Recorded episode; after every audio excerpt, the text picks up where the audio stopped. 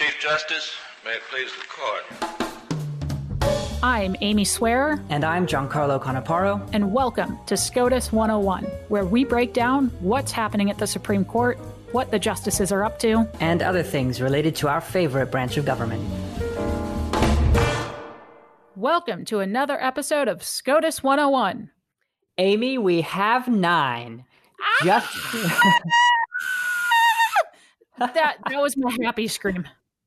Justice Amy Coney Barrett, to whom we send our sincerest congratulations, was confirmed by the Senate Monday night. And later that night, at an outdoor, socially distanced White House ceremony, Justice Clarence Thomas administered the constitutional oath of office. Shout out to our listener, Daniel Nord, who emailed us the question we were all thinking anyway, which was why did Justice Thomas do the swearing in at the White House instead of the chief? Who decides on that? How did this happen? What does it mean? Well, the answer is slightly more involved than you might think. Incoming Supremes take two oaths of office, both of which have their own traditions. The first oath is the constitutional oath.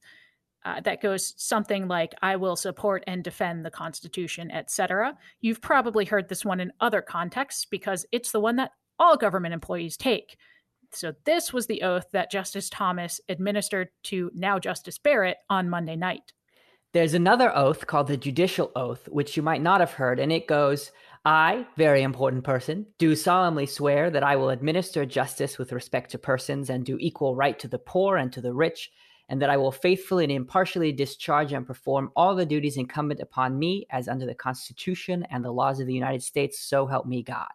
That uh, is the judicial oath and was separately administered the next morning by the chief at the court. The modern practice is generally to take the constitutional oath at the White House and the judicial oath at the court administered by the Chief Justice during an official investiture ceremony. But there is no required way to do it. The traditions surrounding these oaths have evolved over time, but the practice of doing the constitutional oath at the White House started in 1940 when FDR invited Justice Frank Murphy to take his oath there. Now, with respect to Justice Thomas administering the oath to Barrett and Kennedy, if you recall, administering the oath to Gorsuch, that is apparently done at the request of the incoming justice. Talking about Justice Clarence Thomas, we saw an interesting Wall Street Journal article about him. James Taranto wrote that President Trump might be getting something of a twofer with his appointment of Justice Barrett. He might also be getting a de facto Chief Justice Thomas sometimes. So this has to do with the way that the court assigns majority opinions. That is, the most senior justice in the majority gets to assign it. If a case splits five to four, with the chief joining the three liberals in dissent, Justice Thomas would get to assign the majority opinion. My prediction, however, is that this isn't going to happen very often. In tightly split, high profile cases, the chief, ever the pragmatist, is likely to join the majority so that he can assign cases to himself and write as narrow an opinion as the five other members of his majority will permit. But I still expect to see pundits in the next coming years note a sudden and dramatic rightward shift from the Chief Justice. Yeah, Giancarlo, I tend to agree with that. I, I, think there have already been some indications, or at least some hypotheses, that that's what the chief has already been doing in some of these more high-profile cases. Uh, you know, joining with one side or the other in order to to flesh out the majority and be in charge of that. So uh, that's that wouldn't be shocking to me at all either. Moving into orders this week, the court had several more emergency election-related cases one of the ones we saw coming out on Monday night, right before uh, Justice Barrett's swearing in, was an election case out of Wisconsin. On Monday night, a 5 3 majority of the Supreme Court declined to vacate a Seventh Circuit stay of a district court order that would have extended the state's deadline for receiving absentee ballots from November 3rd, Election Day, to November 9th, as long as the ballots were postmarked on or before Election Day. We had three concurring opinions and one dissent in this case. The chief wrote a short concurrence explaining why he voted to intervene here, but not in other election cases over the past two weeks. He reasoned that those cases involved the authority of state courts to apply their own constitutions to election regulations, while this case involved federal intrusion into the state lawmaking process. Justice Gorsuch also concurred, writing that even though COVID certainly poses serious challenges to conducting a national election, individual judges still may not improvise with their own election rules in place of those adopted by state legislatures. Finally, Kavanaugh wrote a lengthier concurrence explaining his three alternative and independent reasons for concluding that the lower court injunction was unwarranted. So, first, the injunction changed state election rules too close to an election when the rules of the road should be clear and settled. Uh, second and third, federal courts have limited roles in determining how best to conduct elections during pandemics. That instead falls to politically accountable state legislatures. And also, the court has long recognized that reasonable voting deadlines don't raise federal constitutional issues. Finally, we had a dissent authored by Justice Kagan and joined by Justices Breyer and Sotomayor. They argued that the injunction was reasonable because otherwise, in their view, tens of thousands of Wisconsinites must choose between putting their health at risk and going to the polls in person, or risking that, through no fault of their own, their ballots will be returned too late to be counted. We had two more cases, one coming out of Pennsylvania. This one may be familiar to you as it's the second time that the court has dealt with it. The first time, it refused to stay a decision from the state Supreme Court that extended the mail in ballot deadline. This time, it refused to expedite its review of the case. The court split four to three. Barrett didn't participate because she didn't have time to get up to speed. Uh, and Justice Alito, joined by Justices Thomas and Gorsuch, dissented. As is typical in this context, there's no majority opinion, but Alito, in his dissent, argued that, and I quote, it would be highly desirable to issue a ruling on the constitutionality of the Pennsylvania Supreme Court's decision before the election. That question, he said, has national importance, and there is a strong likelihood that the ruling violates the Constitution. He conceded, however, that it's simply not enough time to decide the question before the election. Uh, then another case out of North Carolina was very similar. The second case involved a challenge to another judicially mandated extension to the mail in ballot deadline in that state. Again, no majority opinion, and Barrett didn't participate for the same reason. In this case, Justice Gorsuch dissented, joined by Justices Thomas and Alito, and argued that the state court had, in effect, usurped the legislature's power to set election deadlines, which could, and I quote, invite confusion, risk altering election outcomes, and in the process, threaten voter confidence in the results. I'd also point out that uh, Justice Barrett did not participate clearly in the Monday night decision as that came before her swearing in ceremony. This week, we don't have a new interview for you. Instead, we've picked a very fitting interview from the past. Last season, our friends and former colleagues Elizabeth Slattery and Tiffany Bates got the opportunity to interview Amy Coney Barrett while she was still Judge Barrett. So we're going to play that interview again since she's now on the court. But before we do that, I'd like to take a few minutes and really explain what this week has meant to me as a conservative woman in the legal field. When I think back to my time in undergrad, in law school, as a baby attorney, my legal heroes were always men Justice Scalia, Justice Thomas, Justice Harlan. And that never really bothered me. It also never really struck me as odd. The most important thing to me was always that I saw my personal legal philosophy reflected at the highest levels. But if I'm also entirely honest, there was always a part of me that, as a woman with a conservative, originalist legal philosophy, always felt like a little bit of a black sheep. I can count on one hand the number of women I knew in law school and even after law school who thought about the law like me. And there certainly wasn't some originalist Ruth Bader Ginsburg esque female icon for me to look up to and admire in the same way as, say, a Justice Scalia. Yes, there was Sandra Day O'Connor, but let's be honest, O'Connor was hardly the staunchest of originalists, even if she may have appeared as a female Scalia in comparison to the far more progressive Ginsburg. And please don't misunderstand me. I adored Justice Ginsburg for many reasons. But at the same time, there was always in the background a serious discomfort with considering her as a personal legal hero. Yes, she was the notorious RBG, but her legal views rarely reflected my own, even if her success on the highest judicial stage was certainly a victory for me as a woman. Enter Amy Coney Barrett. When she appeared in the national spotlight during her 2017 confirmation hearings, it was my first introduction to a reality where women in the heights of the federal judiciary might truly reflect me, that they might think about the law in the same way that I do. Well, this week, Judge Barrett became Justice Barrett. I watched a mother of seven give the nation a free legal clinic in originalism before the United States Senate. And there is a part of me that will never have words for what that meant.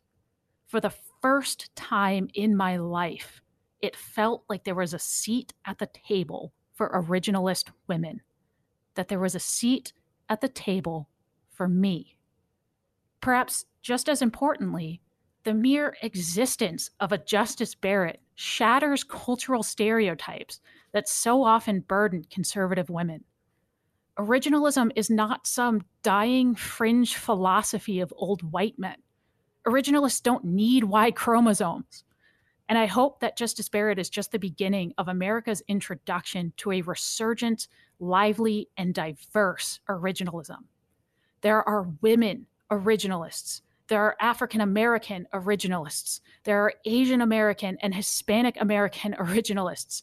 There are LGBT originalists. There are Protestant and Catholic and Muslim and Jewish and atheist originalists. There are originalists who vote for Democrats and originalists who vote for Republicans. And not just in this broad sense that we are all somehow originalists now, but in a very real and concrete sense there are brilliant legal minds of every race, religion, gender, and sexuality who understand that the role of a judge is not to legislate from the bench, who understand that statutes and constitutions are not the playthings of the judiciary to be arbitrarily altered, updated, or modified based on personal whims or preferences. So, yes, this is a great moment for America and a great moment for originalism. I suspect there will be many more great moments in the future for other originalists of whatever demographic who have long felt the same disconnect as I. But for conservative women, this week was particularly and uniquely glorious. Never again will a budding originalist woman in law school look in vain to find a feminine hero who truly reflects her ideals. Never again will we feel alone in the grand scheme of legal history. Never again will we question whether we are black sheep who must shove ourselves into some progressive mold in order to succeed in the legal world. In Justice Amy Coney Barrett, we finally have a justice of our own. And with that, let us return to Amy Coney Barrett in her own words as we replay for you Elizabeth Slattery's interview of then Judge Barrett from earlier this year. We're delighted to have Amy Coney Barrett in the studio with us today. Judge Barrett is a judge on the U.S. Court of Appeals for the Seventh Circuit. Welcome to SCOTUS 101. Thank you for having me. So let's start off with your early career. Following law school, you clerked for Judge Silberman on the D.C. Circuit. So, what were some of the highlights of that clerkship? Oh, it was a great job, and I learned so much from Judge Silberman you know, that was my first job out of law school. So I started in July after having graduated in May. So I was definitely pretty green and clerking for a formidable judge who was as smart um, as Judge Silberman really taught me a lot. I think um, I've always been tough. Judge Silberman definitely made me tougher. I mean, you, you know, here you are, a brand new baby lawyer, and you're having to go back and forth about cases with someone who's very experienced. Um, he is formidable. He really can grasp issues and cases very clearly and write clearly and quickly. I mean, he can get his reasoning to paper. Um, so, you know, that that was just a great experience. And I have to say, you know, he spent time as the Undersecretary of Labor earlier in his career, and the labor cafeteria is close to the DC Circuit. so, you know, he he really taught me the importance of being a mentor, and some of that happened through the many lunches he liked to take us two at the labor cafeteria, um, where I would not call the food a highlight, but the conversation was. Um, he also liked the old AV pizza, and that was uh, a lot more um, fun from the menu side of things. So, you know, Judge Silberman, he sat behind me at my confirmation hearing, and he swore me in at my investiture ceremony. So, you know, he's been a very important um, mentor in my life. And then you went on to clerk at the Supreme Court for Justice Scalia. So, can you tell us a little about your time in his chambers? Yes. So, you know, that is trial by fire. You get thrown in, and, you know, it, it's an overwhelming amount of work. You know, you're feeling your way at first. Justice Scalia participated in the cert pool. So, you start in the summer and you're thrown into writing memos that you know will be circulated at the time eight of the nine justices were in the cert pool. So it's a little stressful when you, you know, realize you're writing things that eight Supreme Court justices are going to be reading. And then when the merits cases started in October, you know, those are the hardest cases. They're there because they're hard enough that they've divided lower courts. So those were very challenging. And the way Justice Scalia ran his chambers is we all had to be prepared to discuss all the cases. So we would have a conference before argument where the four of us would be in his office, and then you're just going toe to toe, everybody saying what they think. Um, and you know, Justice Scalia, obviously, you know, very quick-witted, brilliant, and you know, you you had to be. He didn't want you to agree with him. He wanted you to say what you thought, and so disagreeing with him, as I sometimes did, and and pushing back and going back and forth with someone like Justice Scalia really taught me a lot. Taught me a lot about oral advocacy and being articulate. And who better to learn um, how to write uh, under than someone who was as great a writer as he was. Absolutely. So it was a great year. And I should say, I would be remiss if I didn't say that in both years, another highlight was the great co clerks that I had. Before we move on, how did the SCOTUS cafeteria compare to the labor departments? Better, but I mean, it's not a place I'd choose for a date night. well, uh, Tiffany and I have plans to go over and check out the the new uh, menu item, which is pizza, at the Supreme Court cafeteria at some point. Yes, and I, and I haven't been there since the newer justices have made improvements. So, uh, so then after your clerkships, you worked at a big firm for a few years, and then spent the next fifteen or so years teaching at Notre Dame Law School, uh, mm-hmm. uh, where you are still teaching. Uh, so, what are some of your favorite classes to teach? So I taught a lot of classes. You know, I, have been a professor for a long time, so I've taught civil procedure and federal courts and constitutional law seminar in statutory interpretation, one in constitutional theory, and I teach evidence. And I really love teaching all of them for different reasons. Um, my scholarship focused primarily on public law, so teaching federal courts and constitutional law, and my seminars in interpretation. Those were, you know, my primary areas of scholarly interest, and they're easy to get students engaged in. Those are the kinds of subjects that students are really eager to engage with. Um, so I loved teaching those classes. Um, you know, I love teaching civil procedure too. That is a different challenge. Um, first year, first semester students don't always understand why civil procedure is so important when it seems so boring. Um, some of my, you know, my evaluations, my teaching evaluations at the end of civil procedure, you know, would say things like, wow, I'm so impressed you could make such a boring subject so interesting, which I counted as a triumph. Um, but it's really fun to teach first semester, first year students and be one of their introductions to law school. And, you know, civil procedure is something that's the day in, you know, day out bread of a litigator. As, you know, Tiffany, now you're at a law firm, I'm sure you're seeing that. Um, evidence I like teaching, but that was a surprise. I offered to teach evidence because we needed it. Um, mm-hmm. Nobody was teaching it at the time, so I did it to help out. And it is totally different than the other classes that I teach. and it was a lot of fun because I could use film clips and problems, and I would have the students argue motions in class. So, you know, I, I continue to teach. I teach my two seminars, and it's not practical because of my sitting schedule in Chicago to teach have class on more than one day in a week, so I can't teach any of the mm-hmm. big classes anymore. But I, I miss it. I love the big classes as well as the seminars. That's great. And you've lived in South Bend, Indiana for a number of years now. What are some of your favorite spots around town? Well, Notre Dame obviously looms large in South Bend, and we just live three blocks from campus. So in the summer, that's where I go running. I go running on campus, and there are two really beautiful lakes on campus that I go running around. And in the football season, our football mm-hmm. Saturdays are spent tailgating. We walk up, and we, with um, some friends of ours, for many years, we had a um, antique vintage fire truck that we painted green. And we would have tailgates where all the kids could be running around playing football out on the green. Um, so we at one point considered moving to a neighborhood a little farther from campus, and our kids really rebelled because they love the proximity to campus too. Um, one thing about South Bend that people might not know um, who haven't been there before is that it's actually very close to Michigan. And so Lake Michigan and the Michigan beach towns are just a little more than a half an hour away. So my family and I like going up in the summer to the beaches or, you know, there are fun restaurants in the little beach towns one of the jokes around Notre Dame is that if Father Sorin, who was the founder of the university, had just kept traveling a little farther north, the geography would have been better. as, as a Michigander, I can confirm that. So, uh, your husband is also a lawyer, no slouch. Uh, he's a, a, former assistant U.S. attorney, and now he's at a firm, and he also teaches at Notre Dame.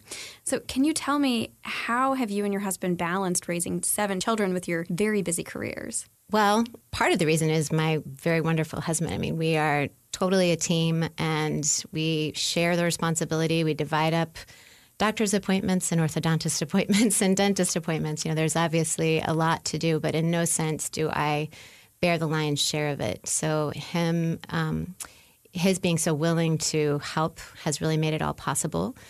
And you know, sometimes when people hear that we have seven kids, they imagine seven infants. but you know, obviously there is, thank goodness, an age spread. Our oldest is in college, and our youngest is in second grade.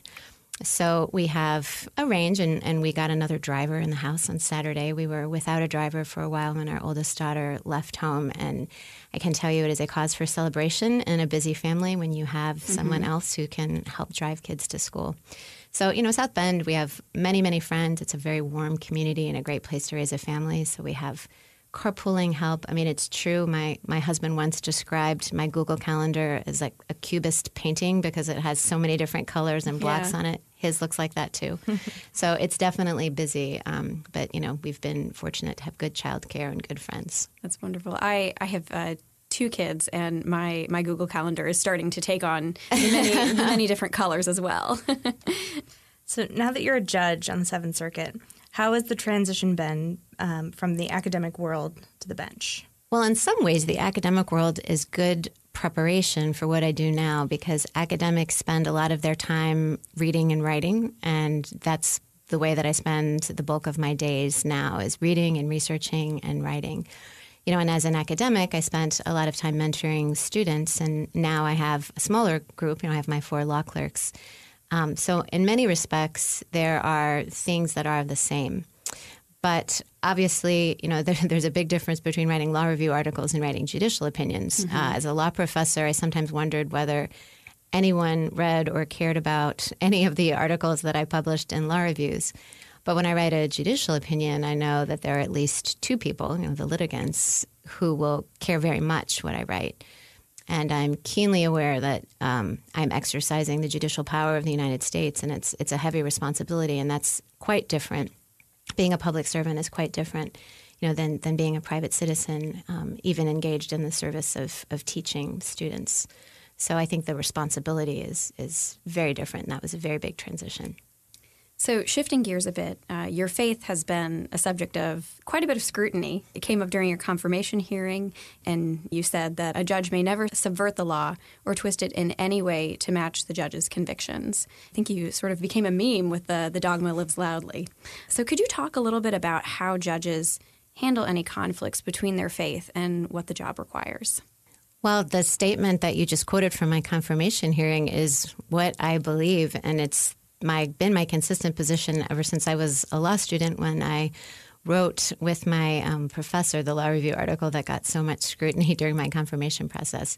Um, I don't think that faith should influence the way a judge decides cases at all. You know, as I said, I don't think that a judge should twist the law to bring it into line or to help it match in any way the judge's own convictions. And that's true whether they derive from faith or, you know, everyone has convictions, everyone has beliefs. That's not unique to people who have faith.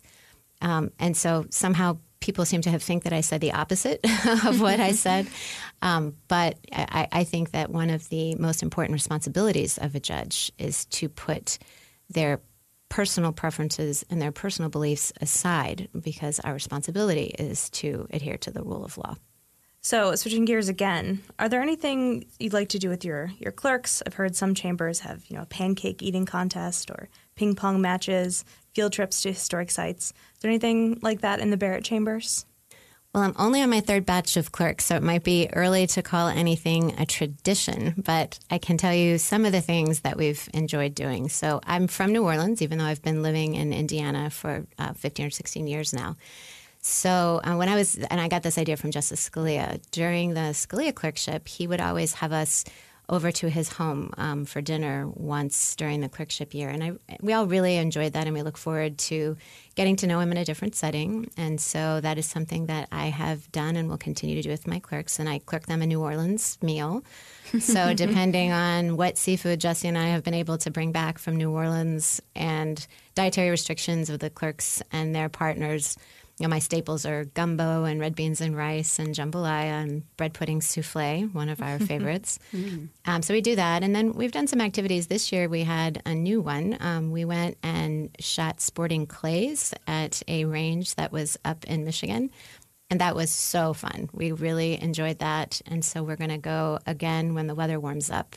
It's not really sporting clays weather right now in, in South Bend or Michigan. So we're going to do that again in the spring or summer when it warms up. And I would say, other than that, you know, in my chambers, I am located in a bankruptcy court because that's where they had space for me. And while Court of Appeals judges don't need their own courtrooms, bankruptcy judges do.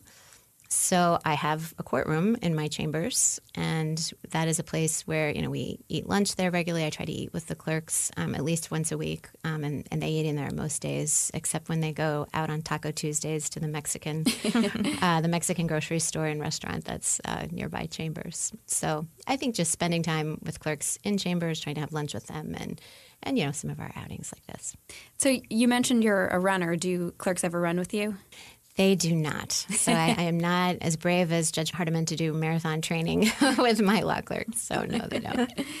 Do you have anything in your chambers that reflects your personality or where you're from? Well, let's see. So I, I, mentioned that in the courtroom we have a lot of space, and one of the things that we have been able to put in there because we have so much space is a foosball table that's on loan from my children for chambers. Um, this batch of clerks has not played it uh, too much. Last group of clerks enjoyed it more. Um, and then in Chambers, Notre Dame fans will be familiar with the blue and gold sign that says "Play like a champion today." It hangs in the staircase that the football players run through when they go up onto the field, and they all tap it as they go by. And my friend Judge Willett on the Fifth Circuit sent me a gold and blue sign that says "Judge like a champion today," and so I have that hanging up in Chambers, and it's a a splash of Judge Willett fun and humor in a setting that's otherwise pretty formal. And I, I will say about the the courtroom, my children love to come not just to visit their foosball table, but you know they love climbing up on the bench and they, you know, their father was a prosecutor for many years. They like to write out indictments for one another. so I will sometimes find legal pads with, the, you know, the indictments for crimes that they've made up that the others have committed on the bench. So that's been an amusing part of Chambers. That's great. Um, so one final question: If you could have a conversation with any Supreme Court justice, living or dead, who would you pick, and what would you talk about? It is hard to narrow down because there are obviously so many men and women who have served on the court who would be interesting to talk to. But I recently read Evan Thomas's excellent biography of Justice O'Connor. Mm-hmm. So I will say Justice O'Connor. I have met Justice O'Connor before, but you know, not in this kind of setting that you're envisioning where you get to sit down and, and really talk to her. And, you know, who wouldn't, and certainly what woman wouldn't want to hear her talk about the stories of breaking in not just to the among the brethren, right, on the mm-hmm. Supreme Court, but also into the legal profession. I thought, you know, the the Thomas biography did such a nice job um, of talking about her personal life and experiences. Some judicial biographies are very heavy on describing the opinions, and reading more about her experience and her life um, just made me eager to get to know her better and. It also gave me a sense of gratitude because my experience professionally has been so different than hers. You know, remember she could only get hired as a secretary even mm-hmm. after graduating at the top of her class. And, you know, I'm the first woman from Indiana to sit on the Seventh Circuit in one of the Indiana seats. And that's really hardly worth notice because nobody really thinks it's odd to have a woman on the court. People don't bat an eye when it's, you know, three women um, from the Seventh Circuit who are on a panel. And, you know, that's because of women like Justice O'Connor. But I have to add, so I know that it is against your rules to say John Marshall, but in the spirit of current events, I recently learned, so I knew that he was the chief during the impeachment of Justice Chase. But I did not know until recently that he actually testified in the Senate during the impeachment trial because he had overheard a conversation between Justice Chase and Justice Bushrod Washington that was relevant. So he had to send a deposition to the House during the investigation and he testified in the trial. And then remember, on the circuit, he also presided over the trial for treason of Aaron Burr. Mm-hmm. So, thinking about how he established an independent judiciary when he navigated through those kinds of stressful and, and fraught partisan times, that would be something worth hearing about. In addition, obviously, to all the other interesting things you could talk to John Marshall about. Yeah, that's fascinating. I had not heard that about uh, Chief Justice Marshall, so we'll we'll allow that answer to uh, stand. Thank you. well, Judge Barrett, thank you so much for joining us. My pleasure. Thanks for having me. Giancarlo, I just I just love her so much. Okay, all right, that that's that's enough of that. Uh, it's time for that part of the show where I try to stump Giancarlo with trivia. Bring it. Today's theme is, fittingly, oaths and confirmation ceremonies. All right, hit me with your best shot. All right. Well, I've got four shots for you, so let's see how you do. Question number one Who was the first justice to take both oaths and be fully vested as a member of the Supreme Court? So I I know this actually. That would be James Wilson, the very first Supreme Court justice. That is correct. It is James Wilson. He took both of his oaths on October 5th, 1789. There was initially some confusion from the first justices about who should administer these first oaths, uh, but eventually it seemed like they all settled on various government officials. Wilson's oaths were administered to him by Philadelphia Mayor Samuel Powell. All right, you're one for one. Moving on. For decades, John Marshall's Chief Justice Mahogany Chair has been used as part of the investiture ceremony for new justices who take their seat before administration of the judicial oath. Who was the first justice to be sworn in on John Marshall's Mahogany Chair? Ooh, interesting. Okay, so John Marshall served as Chief Justice till 1835. So that's narrows it down to 185 years of history. I can work with that. Okay. You're getting warmer. You're getting warmer. Somebody in the last 185 years, huh? I you will repeat the beginning of my question, which is for decades, John Marshall's Chief Justice chair has been used in this way. Well, 185 years is 18 and a half decades, so that's something. All right, Lean so toward I, the second half.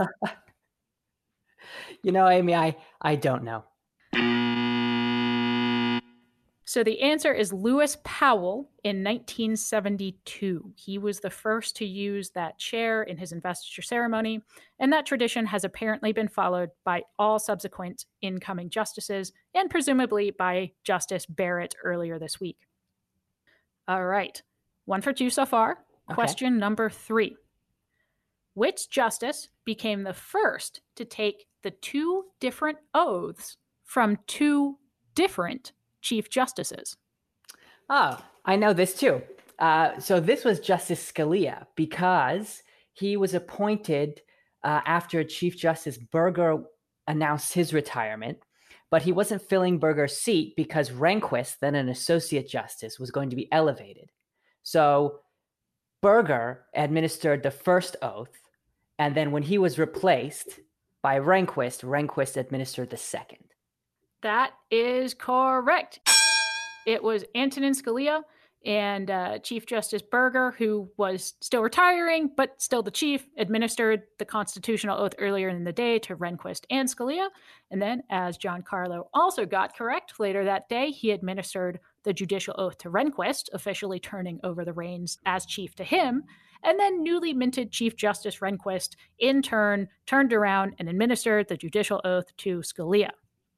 All right, doing well so far, two, four, three. Are you ready for your final question? Yes.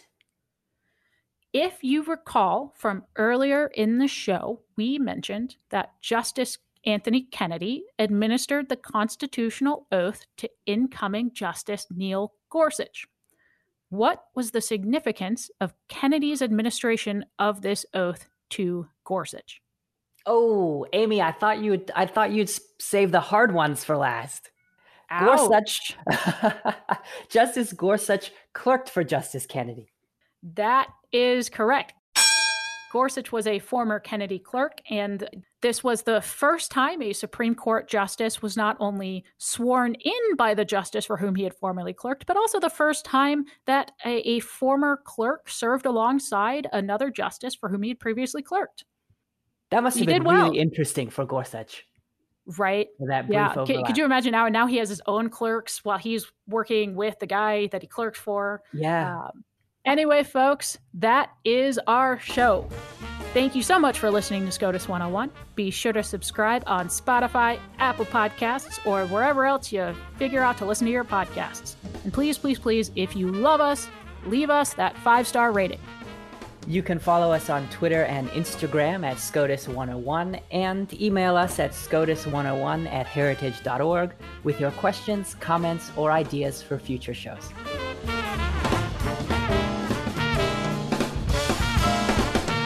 Case is submitted.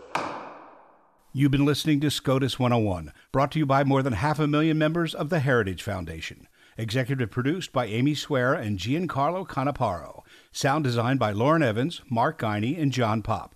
For more information, visit heritage.org.